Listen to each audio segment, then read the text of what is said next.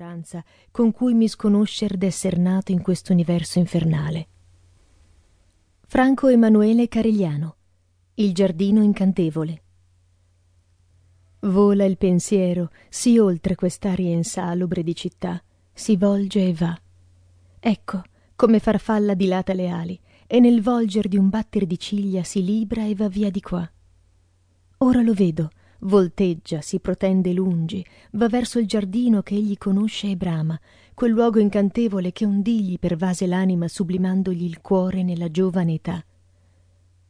Mentre si sposta, ripensa quand'era bambino, e già sopraggiunge, sinuoso e lesto, il sentiero di quel giardino incantevole, arginato da siepido leandro, che là erano sorte, non a caso, per demarcare due generosi frutteti ricolmi di arance, mandarini, pesche, albicocche, sotto le cui fronde il cuore soleva distendersi supino, con l'animo venusto, trattenendo in bocca una foglia di menta.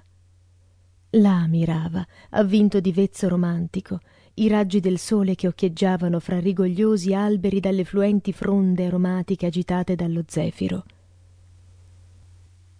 Poi, quando i rami si coprivano di stuoli canterini, gli orecchi attenti e spettatori si beavano nell'ascoltare il prodigioso gorgheggio da cui si dipanavano enfatici pentagrammi.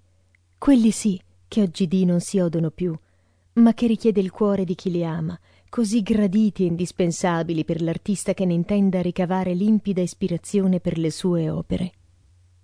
Il tepore di primavera faceva poi tornare le rondini, che virando fascinose a stuoli solcavano quella parte di cielo ove il pensiero lei stava a mirare, meditando fra le ciglia del prato appena verdeggiante. Là, allora, lo sguardo pargolo fissava l'azzurrità di quella volta eterea, mentre ali esperte e repentine volteggiavano fra guizzi nell'aria tersa, tracciando disegni naif che il giardino puntuale riportava filtrando nel fluente incanto.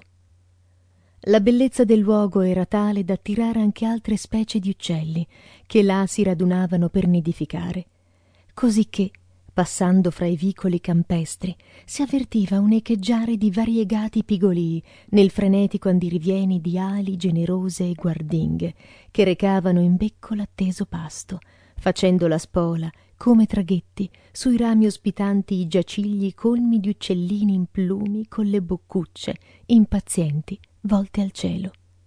Indi sotto le lussureggianti fronde il pensiero fanciullo pullulava di felicità ascoltando il vento spirare sui folti rami vestiti di germogli di zagara. Si sopiva adorno di sublime fragranza la quale leggiadra spargendosi a mo di semina inebriava l'intorno arrivando financo al paese che lieto la riceveva in dote magnificandosi ah l'aria di allora di quel giardino. Che meraviglia.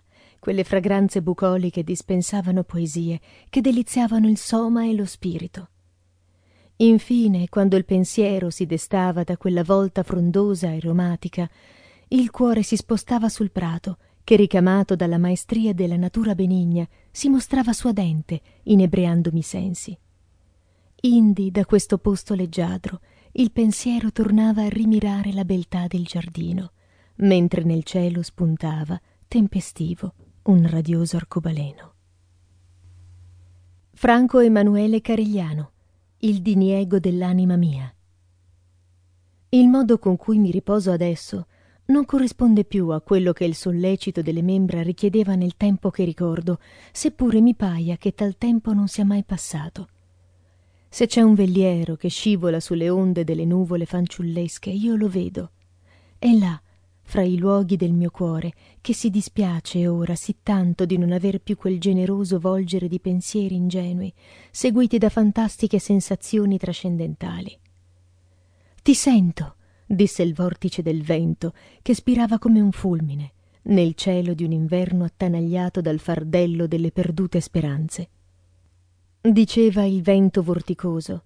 È vanità il pensare che la felicità vissuta in maniera gratuita possa far ritorno da quelle sembianze antiche che l'anima disponeva a vantaggio del giocondo intendere il tutto. Il vento come dicevo non si curava del mio tristo fato e metteva propositi di dispiacere